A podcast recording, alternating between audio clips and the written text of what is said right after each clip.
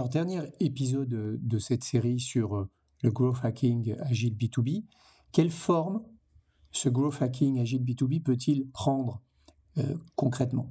Alors, si on s'en tient à la définition du growth hacking telle qu'elle a été popularisée par les startups de la Silicon Valley, il s'agit de mettre en place tous les moyens opérationnels possibles pour une croissance de court terme rapide et si possible exponentielle. Concernant les outils technologiques propres au growth hacking agile B2B, les email finders, euh, les, email verifiers, euh, le data enrichment, le scraping, l'automation, etc. Moi, j'en recommande aucun en particulier parce que je, respecte euh, la position de tiers de confiance que nous avons dans la méthode Rashomon et parce que je suis persuadé que les outils ne sont jamais la question première à vous poser. Et quand bien même nous savons bien lesquels sont plus utiles dans telle ou telle situation, euh, ben, je vais m'en tenir ici au seul mécanisme de fond. Alors, je crois beaucoup à l'apprentissage par l'erreur. Il y a dans le growth hacking un premier univers de croyance, celui de l'expérimentation, de l'apprentissage par l'erreur, de l'amélioration permanente et du pivot rapide en cas de faible performance. Ça nécessite de se fondre dans une posture plutôt atypique dans le business development B2B, parce qu'elle va être moins fondée sur les compétences, les outils et les savoir-faire, et plus orienté sur l'imagination, la créativité, en vue de faire des actions rapides de court terme, même en l'absence de formation théorique. Alors, est-ce que le framework AARRR, qui est le framework de référence dans le B2C, peut être une référence pour le B2B Eh bien, le growth hacking est par ailleurs euh, caractérisé par le framework euh, donc B2C euh, AARRR, acquisition, activation, rétention, revenu, référol. Et ce framework décrit les étapes à suivre dans un funnel de conversion classique. En business development B2B, quels seraient les ressorts attendus étape par étape?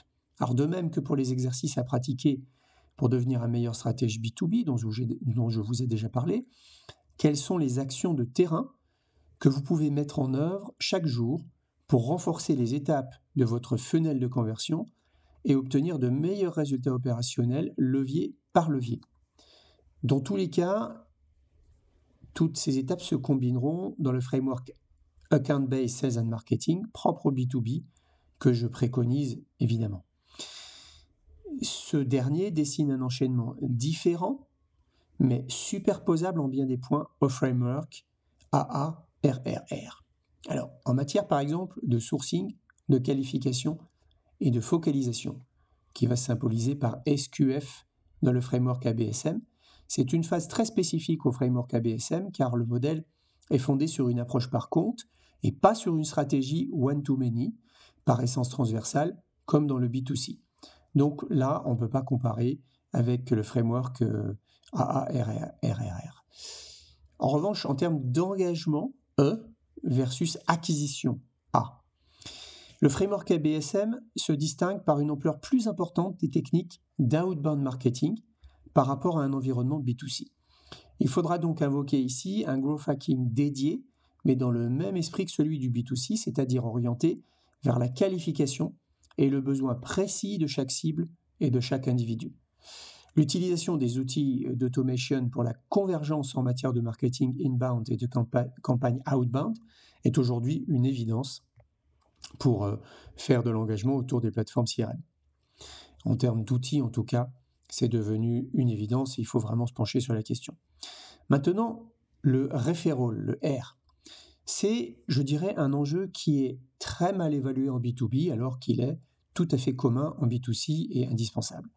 Alors certains réduisent le levier du referral à la seule invocation d'un, je d'un dieu mystérieux appelé le réseau, ou euh, si tu n'as pas de carnet d'adresse, tu ne peux pas faire de commercial. Eh bien, force est de constater que le referral est souvent le parent pauvre des stratégies B2B. Or, il s'agit surtout d'une technique à part entière qui s'organise rigoureusement et doit être exploitée dans les moindres détails lors des phases d'engagement, à l'image des techniques B2C. C'est vraiment un puissant levier de démultiplication dans le respect de règles strictes pour en garantir l'efficacité. Le nurturing, maintenant N versus acquisition A. Le B2B souffre souvent de l'absence de convergence entre le marketing et le commercial. On en a beaucoup parlé, mais euh, une, étude statistique récente montre qu'il n'y a en France que 10% des entreprises qui se sont engagées vers cette convergence et qui comprennent ce que ça implique. Eh bien, le nurturing, le N dans, euh, dans mon framework ABSM, c'est un point majeur de l'étape d'acquisition client qui va s'appuyer en réalité sur les mêmes mécanismes de l'échelle de confiance qui est bien connue dans le marketing B2C. Je vous en ai déjà parlé d'échelle de confiance dans les 10 commandements. Euh, réécoutez l'épisode à ce sujet. Et de l'état d'incertitude à l'état d'engagement, l'échelle de confiance euh, vous explique quels sont les mécanismes qui vont faire que les clients vont vous acheter. Eh bien, sa, mise en œuvre est cependant liée à une analyse systémique de l'organisation de vos prospects, qui est certainement plus complexe dans le B2B que dans le B2C, mais pour autant indispensable. Elle va être fondée sur la mise en commun entre les directions sales et marketing des outils de relation et de scoring prospect aux clients que vous pourrez utiliser au sein d'un processus d'engagement commun. J'en ai également abondamment parlé déjà. Maintenant, closing, le C en ABSM versus activation en B2C. L'activation d'un client B2C peut se résumer à une inscription ou à un achat en ligne. C'est là où le B2B a une mécanique propre et beaucoup plus complexe que l'on caractérise dans la phase dite de closing.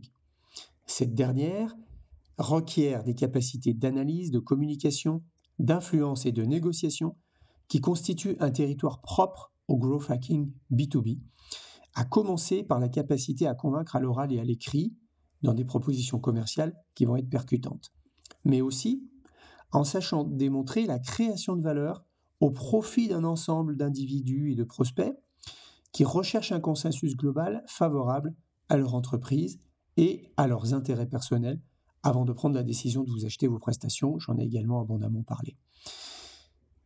Également, production P versus revenu. C'est souvent un moment qui est pour le coup très mal exploité dans le renforcement de la relation commerciale avec son client en B2B, une fois le closing effectué. Donc, c'est la, gestion de la production quand on est en B2B versus la, gestion du revenu avec des clients qui nous ont déjà acheté, R quand on est dans le framework AARRR. Eh bien, une fois le closing effectué, la qualité de la production et l'organisation de delivery est pourtant étroitement lié à la bonne compréhension de l'environnement client et à l'ensemble de ses besoins parfois complexes qui ont été explorés et parfois seulement explorés dans les phases commerciales en amont. C'est la condition d'une production moins risquée et sans surprise désagréable, mais également l'occasion de ne pas créer de déception chez son client. C'est évidemment aussi le temps du foisonnement et du renforcement de la confiance, on appelle ça souvent le farming, jusqu'à devenir le trusted advisor que l'on espère. Le choix d'impliquer dans le delivery des managers qui ont participé au commercial en amont est, pour les entreprises en tout cas, une piste évidente d'amélioration du business development. Et la question ne se posera pas si vous êtes indépendant, puisque vous serez forcément la personne qui a vendu, qui délivre. Mais ça suppose que tous les managers, y compris ceux qui délivrent et uniquement, soient bien impliqués dans les activités commerciales, ce qui n'est hélas pas toujours le cas. Et Également, on peut faire une, distinction entre le CSM, le Customer Success Management en B2B, versus la rétention, le R, euh, dans le AARR. Les études sur le Customer Success Management dans le Business Development B2B sont, on ne va pas se mentir, assez mitigées quant à son rôle de véritable levier commercial. Alors c'est peut-être que l'on cherche surtout dans les programmes de CSM à fabriquer des références et des verbatims pour les clients d'après. Or, le Customer Success Management, doit être l'occasion de devenir le Trusted Advisor de vos clients. En réalité, l'analyse du retour client en matière de delivery, combinée à une communication commerciale fondée sur l'idée d'après et la démonstration d'une expertise en mouvement qui sait se réinventer, est un levier commercial très puissant. C'est ce qui permet notamment les mécaniques d'upsell pour vendre un complément d'offre ou une offre nouvelle, mais dans le même univers et éventuellement plus cher. De même, le Customer Success Management ne doit pas être séparé des actions commerciales d'évangélisation sur les autres offres que vous portez aussi, mais que les clients euh, ne vous ont pas encore achetées. Les rencontres en cours de mission en mode le saviez-vous, combinées à une stratégie de référol, vous amèneront naturellement à faire du cross-sell, en même temps qu'elles renforceront la confiance de votre client et votre posture de Trusted Advisor. Je montre que j'ai toujours un temps d'avance dans un, dans un univers d'offres que je maîtrise et que je réinvente en permanence et que j'ai la capacité de surprendre et d'embarquer mes clients toujours plus haut et plus avant, même là où ils ne sont jamais allés. Voilà pour moi la définition de ce que c'est un Trusted Advisor.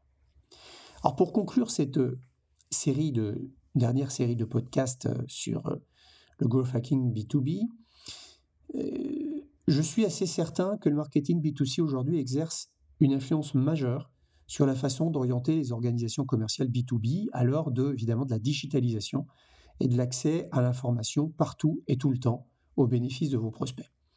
Être ou ne pas être présent sur les canaux digitaux de relations clients n'est évidemment plus une question, ça devient la règle. Mais l'accélération à la fois de l'efficacité et de la simplicité d'usage de ces technologies, qui aurait pensé il y a seulement quelques années pouvoir installer un bot interactif sur son site web par exemple sans, sans avoir appris à coder, pour un coût en baisse constante, ne doit pas impliquer de vous lancer coûte que coûte dans une course à l'outil magique. C'est au contraire l'occasion de réfléchir à votre stratégie, à vos pratiques, à votre management, à votre organisation, en amont des choix que vous allez faire pour transformer vos opérations commerciales et pour les doter des meilleurs outils technologiques possibles afin qu'ils correspondent vraiment à vos besoins et à vos usages.